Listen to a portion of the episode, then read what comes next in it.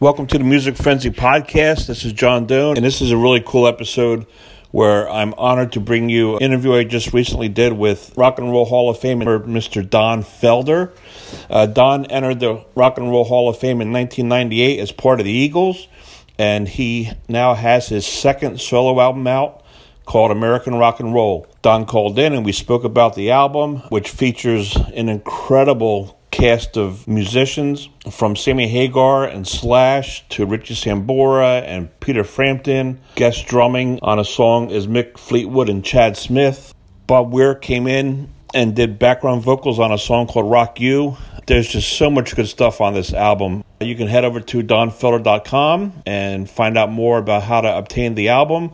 But I'm going to just let this one play. Don touches on a lot of the songs on the album and gives some insight into how the recording happened with a lot of the artists. So it's really, really cool stuff on how Slash came into the studio and uh, how he got Bob Weir onto the record, and of course, Sammy Hagar.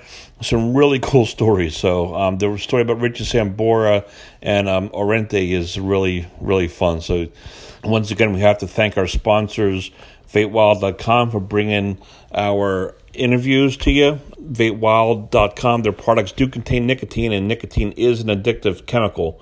And don't forget, VapeWild is the place to find Nic salts. They have dessert sample packs, fruit sample packs, and a summer sample pack, in addition to all their other incredible flavors. The Nic Salt Dessert Sample Pack features four 30 ml bottles for $24.99. The fruit and summer Nic Salt sample packs each feature three 30 ml bottles for only $19.99. So head over to vapewild.com. Vape Wild, they're serious about vaping and not much else. So I will uh, let you listen to this uh, interview. Again, Mr. Don Felder, I appreciate his time. He touches on the album American Rock and Roll and also his uh, legendary uh, white double neck Les Paul is now on display in New York at the Metropolitan Museum of Art until October 1st as part of the Play It Loud Instruments of Rock and Roll exhibit. So, and it's really cool to listen to how Don feels about having one of his instruments hanging in the New York Metropolitan Museum of Art. Um, it's actually really touching. But so here's our interview with Mr. Don Felder, Rock and Roll Hall of Famer, talking about his album American Rock and Roll. Well, guys, I'm honored to welcome back to the show to talk about his latest release, American Rock and Roll. Rock and Roll Hall of Famer, Mr. Don Felder. Don, how's it going today? It's going fantastic. I'm down in a nice hotel in Sea Isle, in Georgia, on the beach. Uh, just got in here at about 6 a.m. this morning. Woke up, uh, I've got one cup of coffee in me, so I have one eye open. I'm waiting to have the other one so I can make complete sentences. But other than that, I'm doing okay. We'll keep the questions easy for you then, okay? Please. Listen, the last time I spoke to you during the Road to Forever cycle, and I remember our chat about those girls in black. Now, in American rock and roll, you sing about a dirty girl who looks so fine, and then, of course, your little Latin lover. I mean, they all sound amazing to me, Don. well, you know, a lot of those, the little Latin lover actually came from a trip I took down to Buenos Aires. And a friend of mine that I went with was dating a tango instructor who was absolutely beautiful down there. She took us out to a tango club, which I had never been to a tango club. And around the tango clubs in Buenos Aires, they have these tables that are arranged in a big oval. It's almost like a roller skating rink or something, but uh, the dance floor is just filled with beautiful couples, sexually, erotically dancing in this slow left turn spiral all the way around this dance floor. And Wow. so it, I was looking at this going, this is a song. This is like art in motion. This is beautiful. I have to write a song about this. And so I wrote a song about watching his uh, girlfriend he was dating at the time, this beautiful tango instructor, dancing around on the floor. And uh, out came Little Latin Lover. The uh, lyrics bring that to life for sure. Uh, the actual vision that I saw and the words that poured out of me uh, seemed to work in some sort of combination to translate and convey that kind of idea. Sure, sure. You know, what's incredible to me, Don, is that with uh, American Rock and Roll, not only do I get another solid work from you, but I mean, the peers that you enlisted this time around to help you out is just eye popping. Well, what happened was back on my last record, Road to Forever, I played all the guitars on it myself. I just for some reason wanted to prove that I could arrange everything, write everything, sing everything. Uh, I think Steve Lukather came in and played on the title track, Road to Forever, and that was it.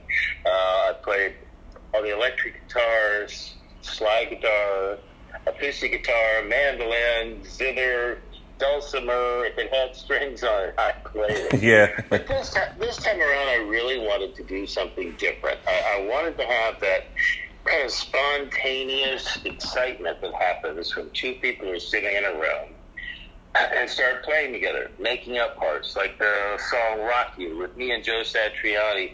We had no idea what we were going to do when we sat down in the same room. And I staked out some area for me and staked out something for him. And we wrote some harmonies together.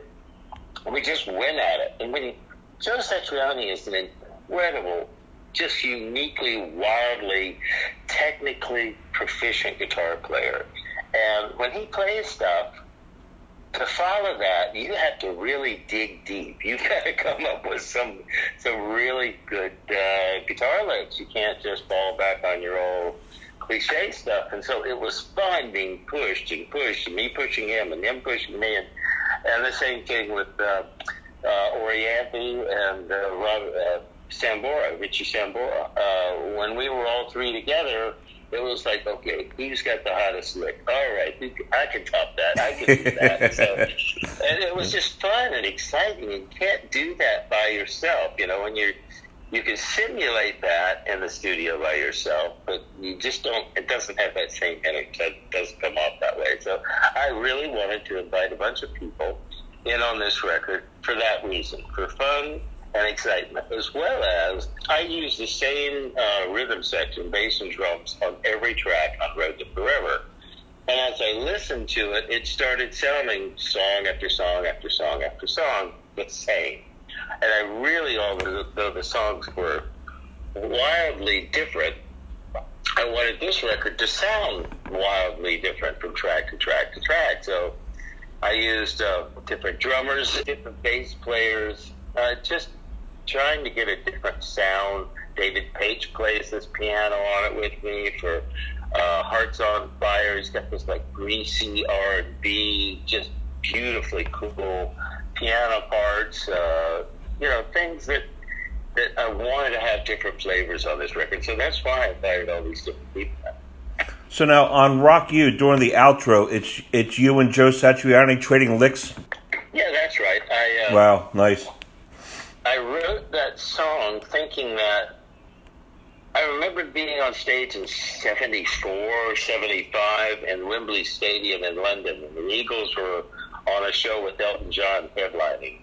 And there was like 110,000 people at this event, massive event. Wow. And I kept thinking I wanted to write a song that would go for that kind of event, like a big stadium anthem. So I wrote the track, and then I thought, well, it'd be great to do a duet. I've never done a duet with anybody, and I'd like to do a duet, but not like a ballad, romantic female duet, like a rocking duet.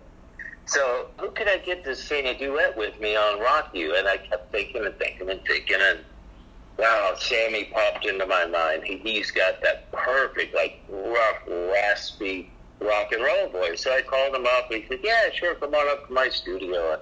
So I hopped on a plane in LA and flew up to uh, Sausalito, and we're uh, an hour later. We've got a microphone set up. He's done his verses. I've done my verses. We're just having fun, telling jokes, and having a good time. We managed to get Satriani into the control room with the guitar, and I set up the guitar, and the two of us sat there and just made that stuff up, you know, uh, and had a ball doing it, playing off each other, writing those little harmony parts together, trading off solos. And about the time we finished that, uh, Bob Weir came walking down the hallway, who has a studio about, I don't know, two or three blocks from Sammy's studio. And when there's nothing going on in Bob's studio, he likes to come over to Sammy's studio and steal a free cup of coffee and uh, hear some jokes. So I see Bob walking in. I'm like, Bob, you got to sing on this track. So we walk him out to the microphone. I think he sings five or six tracks of Rock You. Uh, so just things just sort of came together in an unpredictable way there at that particular time. So came out great. I never met Sammy or spoke to him. I mean, maybe you can give him my number and we could do so. But um, he seems just such a like such a fun guy to hang around with, right? He is. He is just smiling. Uh, I've never seen him in a bad mood. I've never seen him irritable. He's always smiling, laughing, enjoying every minute of his life. And I wish I had that same enthusiasm constantly that he has. That's amazing. Uh, let's talk about the title track, obviously. American Rock and Roll features uh, Slash and Mick Fleetwood and Chad Smith on drums. Um, so, like, you write the song and say to yourself, hmm, let's see who I can call. well, you know, uh, yeah, let me tell you a little bit about that song first. Is I was at Woodstock in 1969. It was, uh, you know, the 400,000 people soaking wet, covered with mud, free love, flower power, all of that stuff. But the, the outcome of that was probably the largest rock and roll nuclear explosion in history. It, it propelled worldwide uh, rock and roll to another level. Uh, I saw Hendrix I saw Santana, I saw Janis Joplin, I saw the Grateful Dead. Everybody that was there was just mind blowing. And so for me, that was really the beginning of what most people know as rock and roll today. Sure. Obviously, before that, there was Elvis and, you know, those earlier people in the 50s, Bill Haley and the Comets. Uh, just, a, but I think for today's living audience, the Woodstock would be the beginning point of modern rock and roll. So I wanted to write a song that went through the decades, kind of like a rockumentary, musical rockumentary that went through the decades, and um, kind of made made note of all the people that had not only been so heavily influenced by Woodstock, but all the legendary musicians and their music going forward. So I, I I would have liked to have written more verses, but then the song would have been 10 or 12 minutes long to get everybody in all the decades uh, between Woodstock and now. Uh, but I did, I thought, note a lot of people in each verse that had been highly influential in, in the advent and development and carrying the torch of rock and roll from uh, decade to decade to decade. I wanted it to sound like the 70s or early 60s, late 60s, early 70s when it started. And Mick Fleetwood, when he plays drum, that's just what he sounds. Everybody, he's got that feel, he's got the pocket of just tone.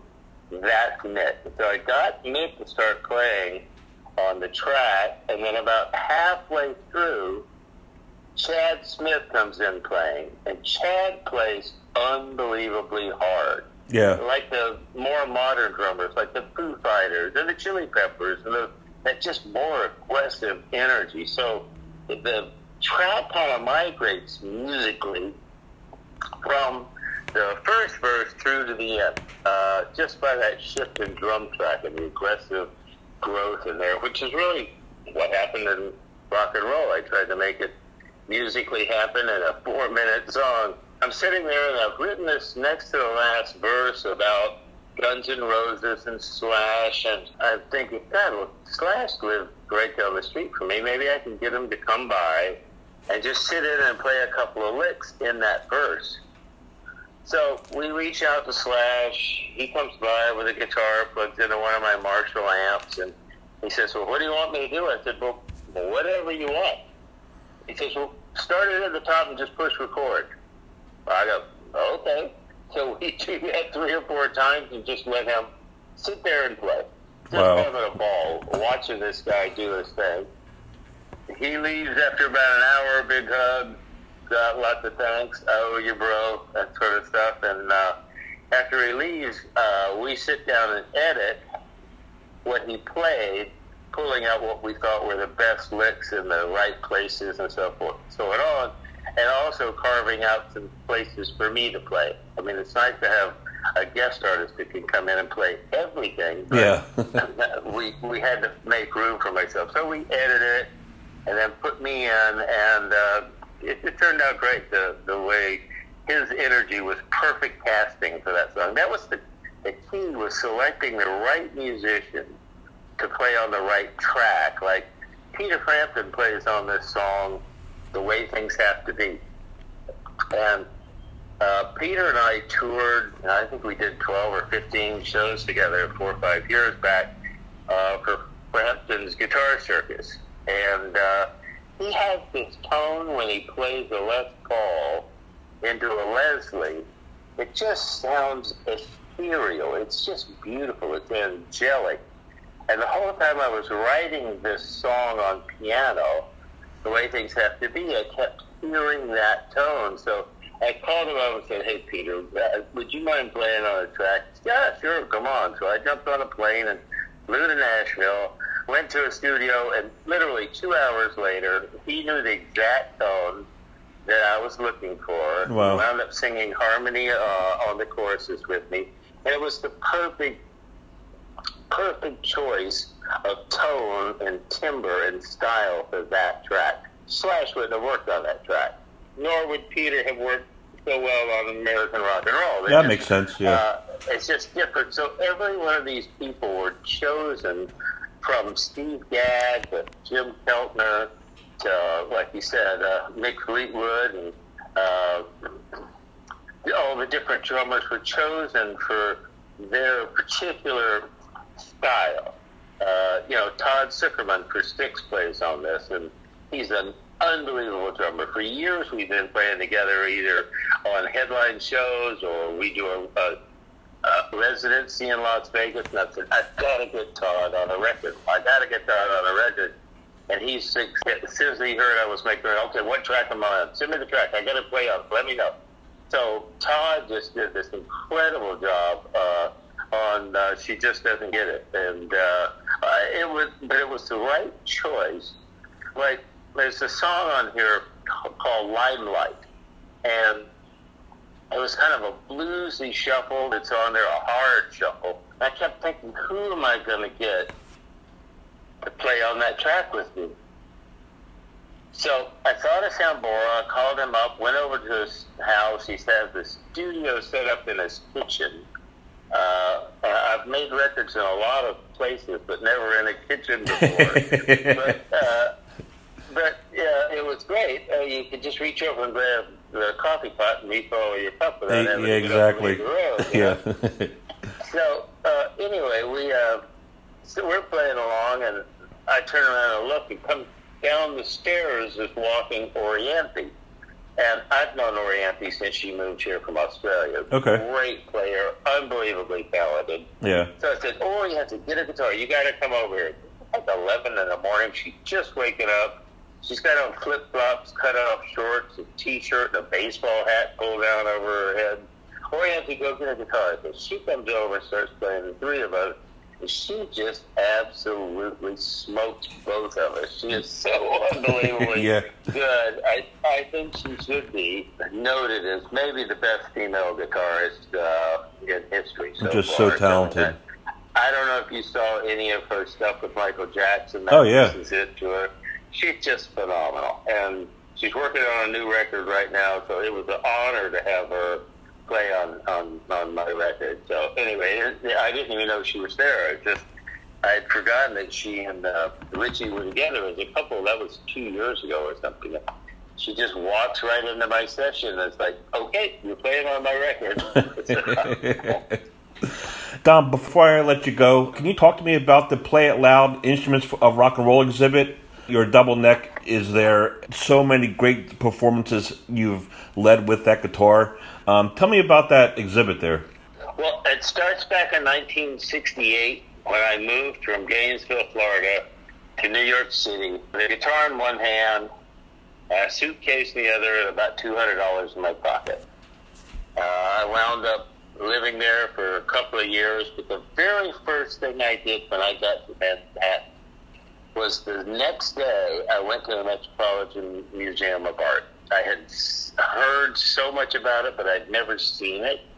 And I spent the entire day at the Met in awe of artwork that went back four or five thousand years into Egyptian art, and then through all the Italian classics and the development of pottery and fabrics and painting and sculpture, and just I just couldn't get enough of it. I was in absolute awe that particular place. Fast forward about five years ago, I'm doing a show in New York City with Steve Miller at the Beacon Theater. Uh, and at the end of my show, I always play the last song is Hotel California. now, my guitar tech always walks out on stage carrying that guitar, that white double neck guitar. The audience is all up on their feet at the end of the show anyway. They see that guitar and they all just scream, yeah! they, know, they know what's coming. They Sure. recognize the guitar. Now, the curator of the Metropolitan Museum of Art is sitting in the audience. Just went to a show to see a show. He sees that happen and goes, wait a minute, there's a connection between the instrument and the audience and the song. Not just the artist, but the instrument and the audience in the song. So the following week, he calls up the Rock and Roll Hall of Fame and explains to them that he has an idea for an exhibit at the Metropolitan Art in New York City featuring the most influential guitars in the history of rock music. So they start pulling instruments out for consideration and going back into the 50s for uh, the earliest uh, kind of rock and roll guitars going on Elvis uh, guitar, Everly Brothers guitar, uh, gosh, who else is there? Clapton's Blackie's guitar. Van Halen's got a guitar in there. Jimmy Page has a couple of guitars, his double neck and his six string. And so they asked me if that, I could put my guitar in the exhibit, and I went, absolutely. Sure. So when when that happened, it dawned on me that in '68, this is nine or 2019. That's what is that? 51 years later. yeah, yeah. yeah. Not only am I starving on the streets of New York, but now I'm hanging at the Metropolitan Museum of Art. I, I have It's unreal. received every kind of accolade you can imagine in the music business, Grammys, gold records, and platinum records, and diamond awards, and the biggest selling art album of the 20th century. But that particular moment struck me as the highest rung on my personal ladder uh, in my career was being exhibited in the Metropolitan Museum of Art. Uh, that's so amazing, and congratulations! I have to get up there to see it before. I think it closes in October, I believe, so I'll have to get up there and check it out. Yeah, But they're going to move it to uh, back to Cleveland. I think after October. I think it'll be there on display for another six months. So, and then they'll put my guitar back in the uh, Eagles display. I got you. Well, I'll have to get up there. Donna, again, I appreciate your time. Uh, American Rock and Roll is out now. Pick it up, and uh, I appreciate your time today. You enjoy your weekend, Don. I had a great time. Let's do it again. I appreciate you guys tuning in. DonFelder.com is where you can find out more information about Don. Uh, our website is musicfrenzy.net. You can head over to Instagram and Twitter and follow us at musicfrenzy underscore net and on Facebook at Music Frenzy Net. Thank you.